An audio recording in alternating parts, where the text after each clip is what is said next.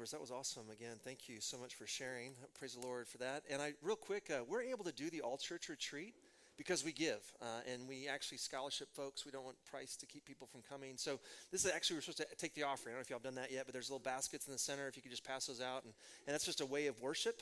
Uh, we give as an act of worship. I don't know if you realize that, but in the Presbyterian Church, we've actually said that you know, in order for a service to be worship, you have to give. You have to have an opportunity for giving. So anyway, this is an opportunity to give back to God out of gratitude for what God's given to us, and there's joy in giving for sure of that.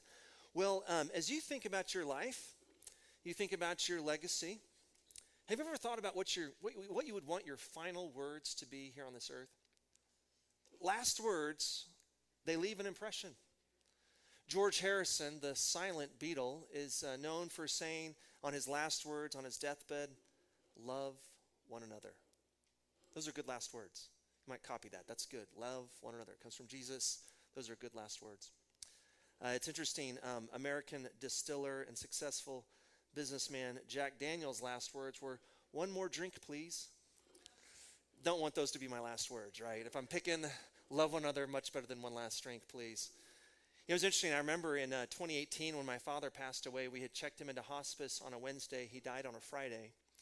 But his last uh, really coherent conversation was on that Wednesday night. We were talking about different things. He'd asked me to linger a little longer. Uh, I was going to go home and take the kids to bed. And he's like, No, why don't you linger a little longer? And he started telling me things I didn't even know to ask. Uh, like, for instance, they didn't know they could have a second child.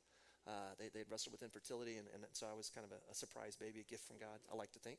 Uh, but anyway, uh, yeah, and so they were telling me these things.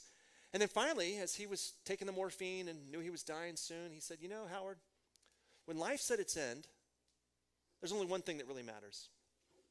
It's not the cars, it's not the house, it's not the family farm, it's not the money in the bank, it's relationships. Life is all about relationships. That's what's most important. I'll never forget those words. I think of those words every day. As I begin my day, I think life, it's about relationships. Right? Second most important commandment love one another as you have loved yourself. Life is about relationships. What do you want your last words to be? Your last words of encouragement, direction to those loved ones who are around you before you die. Do you know what the last words of Jesus were? Right before he ascended to heaven? If you want to see those words, I would encourage you to turn in your Bibles, your iPhones, or Androids to Acts chapter 1. Acts chapter 1, verses 1 to 11. Uh, we're going to begin this journey through Acts. If you were with us before Easter, you know we began a journey to Jerusalem with Jesus through the Gospel of Luke. And Luke, as we know, uh, was a physician. He was a missionary companion of the Apostle Paul. In fact, when the Apostle Paul starts the church in Philippi, he, Luke is with him as they start the church with a woman named Lydia, who was a dealer of purple. And, and, and every historian today will tell you that from, from an ancient historian's perspective, Luke was a first rate historian. He may have been a physician, but he was also a very good historian because he interviewed eyewitnesses. He interviewed the Virgin Mary to hear her story about how, how Jesus was born and prophesied about. Luke does a wonderful job of interviewing eyewitnesses and gathering an orderly account of the birth, life, death, resurrection, and the ascension of Jesus. And in the book of Acts, Luke lets us know what were the final words of Jesus to his disciples. Words that should still guide us and lead us today. To see what those words are, again, turn to Acts chapter 1, verses 1 to 11. But before I read God's word, let's call upon his Holy Spirit to guide us in the reading and preaching of his holy word. Please join me as we pray. Gracious and loving God, I thank you so much that you inspired Luke to interview many eyewitnesses so that we might have an orderly written account of the final words of Jesus before he ascended to heaven. God, I pray that by your Spirit, you might allow these words to penetrate our heart, that we might be transformed by them, that you might help us see how we can faithfully apply these words to our lives today. Oh God, may the words of my mouth and the meditation of all of our hearts be acceptable in your holy sight. Through your Son's precious name we pray. And all God's people said, Amen. Acts chapter 1, verses 1 to 11. Listen to God's word. In the first book, O Theophilus, the first book being the Gospel of Luke, if you read Luke 1, that's how he starts it, O Theophilus. In first book, O Theophilus, I've dealt with all that Jesus began to do and teach until the day when he was taken up, after he'd given commands through the Holy Spirit to the apostles whom he had chosen. He presented himself alive to them after his suffering by many proofs, appearing to them during 40 days and speaking about the kingdom of God. And while staying with them, he ordered them not to depart from Jerusalem, but to wait for the promise of the Father, which he said, You heard from me. For John baptized with water, but you will be baptized with the Holy Spirit not many days from now. So when they'd come together, they asked him, Lord, will you at this time restore the kingdom to Israel? He said to them, It is not for you to know times or seasons that the Father has fixed by his own authority, but you will receive power when the Holy Spirit has come upon you. And you will be my witnesses in Jerusalem, in all Judea and Samaria, and to the end of the earth. And when he had said these things, these last words, as they were looking on, he was lifted up, and a cloud took him out of their sight. And while they were gazing into heaven as he went, behold, two men stood by them in white robes and said, Men of Galilee, why do you stand looking into heaven? This Jesus, who was taken up from you into heaven, will come in the same way as you saw him go into heaven. Here ends the reading of God's word as the prophet Isaiah tells us the grass withers and the flower fades, but the word of our Lord stands forever. This is the word of the Lord. Thanks be to God. Now, if your Bible's like mine, or maybe on your Android or iPhone, it says the Acts of the Apostles at the title. And that's literally the, uh, the, the way that the, in the Greek, the title of the book is the Acts of the Apostles. But many New Testament scholars make the point that if, if you really wanted this to be an accurate depiction of the book, it really should be the, be the Acts of the Apostles by the power of the Holy Spirit. Because as you read the book of Acts, the Holy Spirit is mentioned 56 times in the 28 chapters. It's clearly the, the Holy Spirit who's moving in and through the disciples. In fact, in the 11 verses I just read, the Holy Spirit is mentioned three times. Is it's the Holy Spirit who's going to empower these disciples to, to live out the words, this final command of Jesus. We find it in verse 8. Let's look again at those words. But you will receive power when the Holy Spirit has come upon you, and you will be my witnesses in Jerusalem and all Judea and Samaria and to the end of the earth. And when he'd said these things, as they were looking on, he was lifted up, and a cloud took him out of their sight. And while they were gazing into heaven as he went, behold, two men stood by them in white robes and said, Men of Galilee, why do you stand looking into heaven? This is kind of a funny scene if you think about it just for a minute, you know? So, Jesus, the resurrected Jesus, has been with his disciples for 40 days, teaching them, guiding them, and then he gives these final words, you know? And he, he tells them, Go back to Jerusalem, right? And you will be, and the Holy Spirit's going to come upon you. You're going to be my witnesses in Jerusalem, Judea, Samaria, and to the ends of the earth.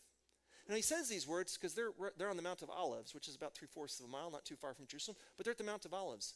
And then Jesus ascends to heaven, and the disciples watch him go. And they stand there, and they look, and they look, and they stand, and they look, and they stand, and they do nothing. And eventually, God has to send two angels to tell the guys, hey, get moving, right? I mean, that's what he says here. Men of Galilee, why do you stand looking into heaven? He told you to go to Jerusalem. What are you doing here? I mean, think about it from the scene of heaven, right? Jesus, the resurrected Jesus, he ascends to heaven. He gets to see his heavenly father. Heavenly father's so excited. He loves his son so much. He's his one and only son, right? Gives him a high five or a hug, or I don't know what they did. But anyway, so excited. Imagine, because, oh, Jesus, you did everything I told you to do. You're such a faithful son. You've, imp- you've told the disciples what they need to do. And I know when we send the Holy Spirit, they're going to be able to be witnesses in Jerusalem, Judea, Samaria, and to the ends of the earth. But Jesus, what are your disciples doing? They're just standing there looking. They're not moving. Why are they just standing? And Jesus is like, Well, I told them to go to Jerusalem. What? They're just standing there. Why are they just standing around? We got to send two angels to tell them to get moving, right? Men of Galilee, why are you standing? why are we often standing around? Now, I know we're all pretty busy. We don't really literally spend that much time standing around. But when it comes to sharing our faith, we're often guilty of kind of just standing around. Now, as Presbyterians, you know, we come out of the Reformation, and, and the cry of the Reformation was grace alone, faith alone, Christ alone, Scripture alone, glory to God alone. We're saved by grace alone, God's unmerited favor. We don't deserve God's grace or His love. He gives it to us as a gift that we receive by faith alone. And, and, and, we're saved by the work of Christ alone. It's not Christ plus my works, it's just simply what Christ has done. And so, as we emphasize the saving work of Christ and the fact that we're saved by his work alone and that it's all received by faith alone, we can run the risk of thinking there's nothing else to do. Just receive Christ and wait till Jesus comes back or until we get to go to heaven to see him, right? Sadly, we've become, as Presbyterians, known as the frozen chosen, right? We just kind of sit around stand around. We'll, we'll, let the Baptists do the evangelism, or maybe the Pentecostals, the Church of Christ. We don't always do our part. We're not as active as we need to be to be a faithful witness of God's love. Look again at this text, what he tells us to do. He says in verse 8, But you will receive power when the Holy Spirit has come upon you, and you will be my witnesses in Jerusalem and all Judea and Samaria to the end of the earth. What does it mean to be a witness exactly for Jesus? Well, the Greek word for witness here is martus. Martus, can you say that with me? Martus. We get the English word martyr from martus.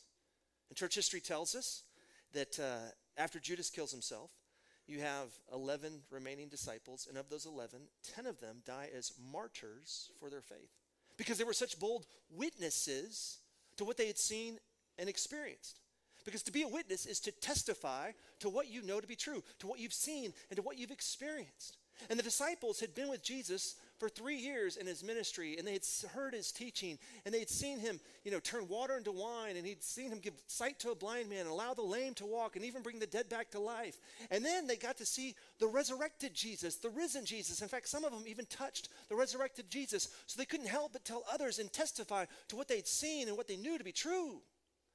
When was the last time you told someone your testimony as a witness of God's love and work in your life? Yeah, we're all called to be a witness. Now, I know that sometimes when we think about sharing our faith, people will tell me, but I don't have the gift of evangelism. He doesn't call us to evangelize, He calls us to be a witness. Tell people what God has done in your life and, and how He's made a difference. In fact, in our postmodern world that we live in, where truth is relative and truth is ultimately based on one's personal experience, one of the most effective things we can do to share our faith is to, is to tell them how Jesus has made a difference in our life. Tell them the story of, of how you came to faith. Like Emily at the age of nine, her mom told her about this, and she went to Glorieta Camp and, and accepted Christ, and, and how she began to share her faith with others, and how that made a difference, and, and how God has answered your prayers, and how you've seen God move in and through your life. Yes, we're called to be a witness of God's work in our life today. And one of the best ways to do this from a real practical standpoint is when you meet someone, get to know their story first. Because everybody's got a story. Hear their story of, well, how did you come to Amarillo? You know, maybe they were born here. If so, where did you go to high school? You know, what are you doing now? How did you get into that career? If they're married, hey, how did you meet your spouse? You might even ask, do you have a church home? And as you get to know them, the natural thing to do in conversation is then to share your story. As you hear their story and learn their story, then they'll ask you about your story. And central to all of our stories is what's the story of Jesus and what Jesus has done in our life, how much he loves us, and how we came to Christ and, and how he's changed our life and how we've seen God answer prayers. Just we're called to be a witness to tell others that good news. But what's the key to being a good witness, an effective witness in our world today?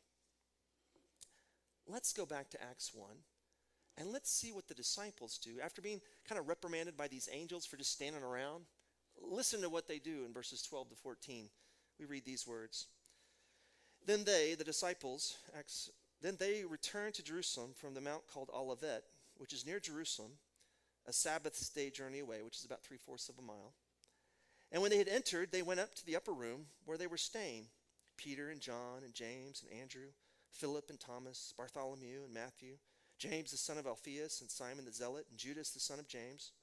All these, with one accord, were devoting themselves to prayer, together with the women and Mary, the mother of Jesus, and his brothers.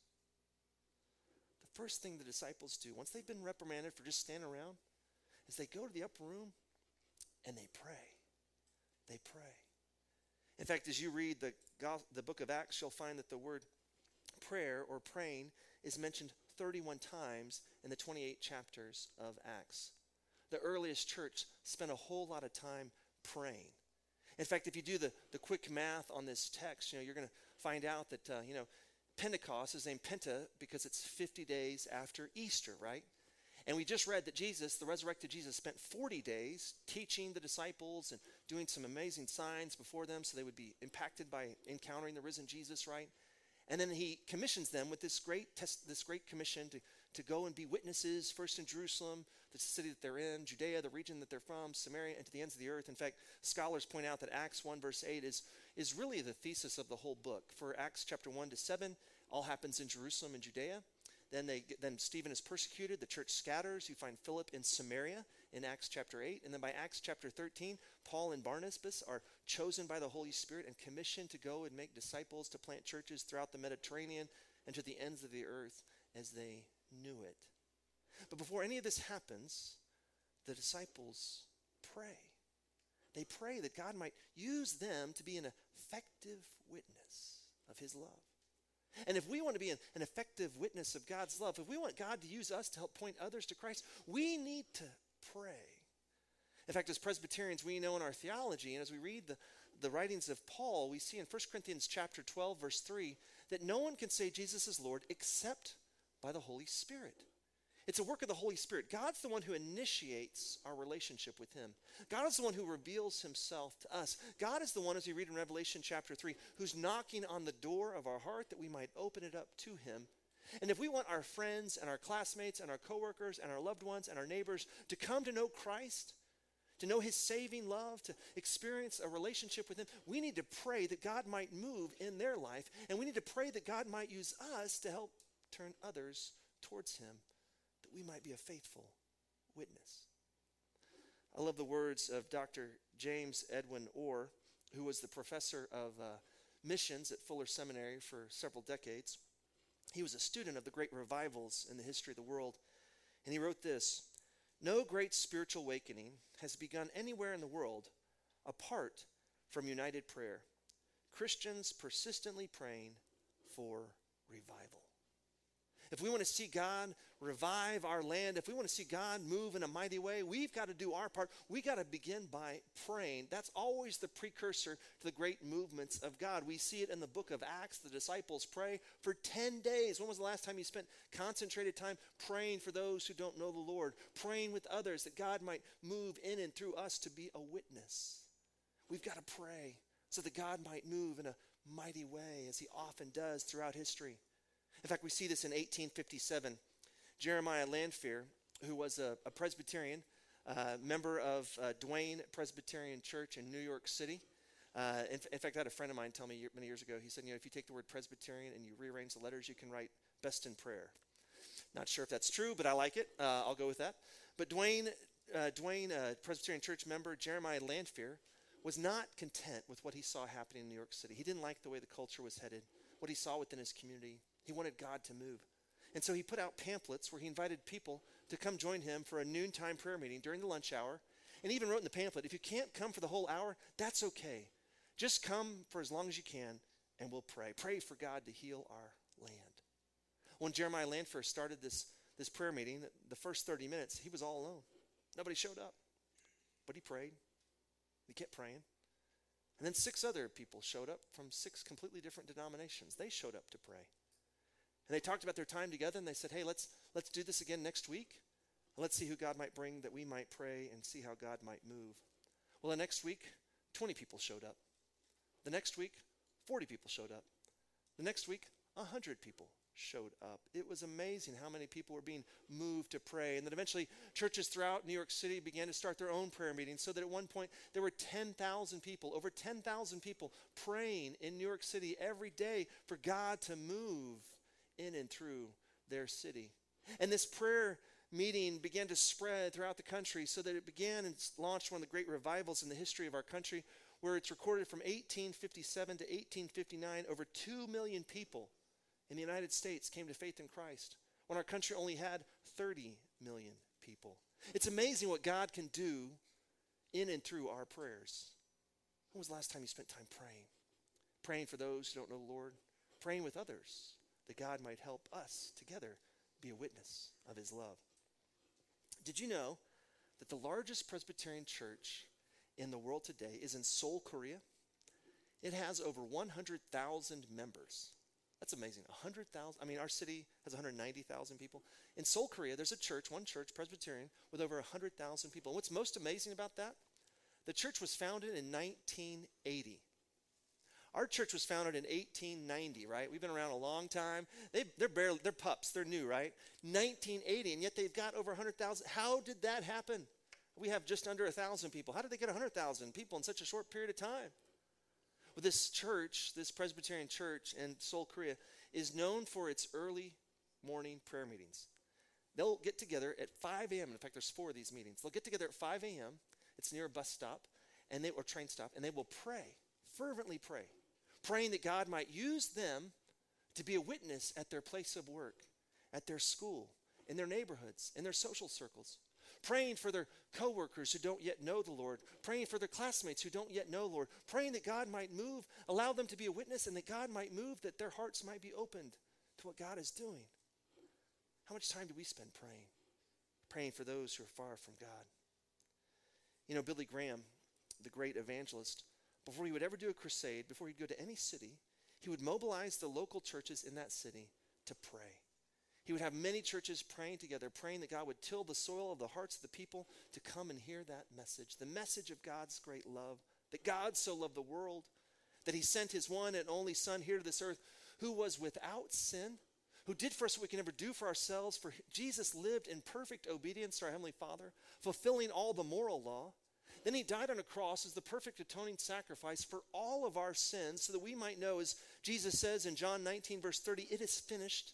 Our sins have been atoned for. And then on the third day, Jesus rose again, conquering both sin and death on our behalf, so that we might know with full assurance that Jesus Christ is the Son of God, the great I am, the Savior of the world. Amen? If we know that to be true, then we've got to share that news with others. We've got to be willing to be a witness of His great love. And the first step we can see from our text in being an effective witness is to pray. So I'm going to stop preaching, and we're going to start praying. Please join me as you pray. Gracious and loving God, we thank you, Lord, as we look at this text in Acts, in the earliest church.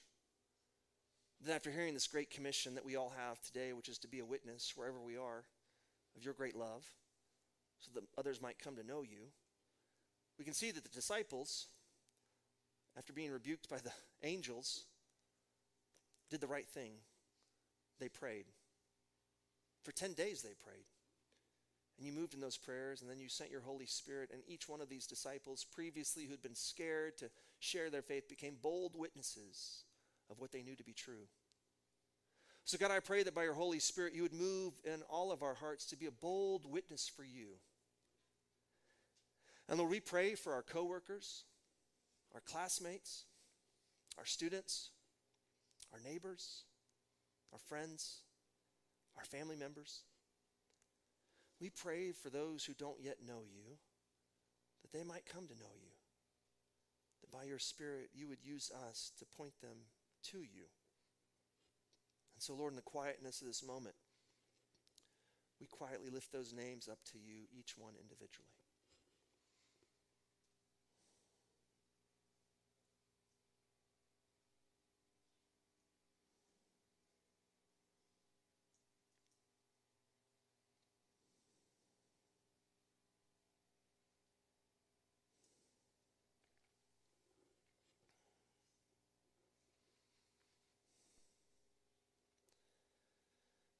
Lord, as we pray, we thank you, God, that by your Holy Spirit, we know you're with us, and that by your Spirit, you equip us to do the work of your kingdom with different spiritual gifts so that you might be glorified. So, God, I pray that by your Spirit, you would help us to be attuned to how your Spirit is moving, that we might do your work here on earth as it is in heaven, that we might be a light of your love, that others may see our good deeds and give praises to you, our Father who's in heaven that we might be ready to give an account for the hope that we have in you. A hope that's based on the reality of the resurrection of Jesus, who before he ascended to heaven commissioned all of us to be a witness wherever we are of your great love, to tell others the story of your great love. So, God, by your Spirit, empower us to be bold witnesses as well.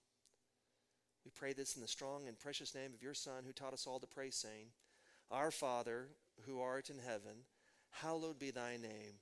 Thy kingdom come, thy will be done, on earth as it is in heaven. Give us this day our daily bread, and forgive us our debts as we forgive our debtors. And lead us not into temptation, but deliver us from evil. For thine is the kingdom, and the power, and the glory forever. Amen.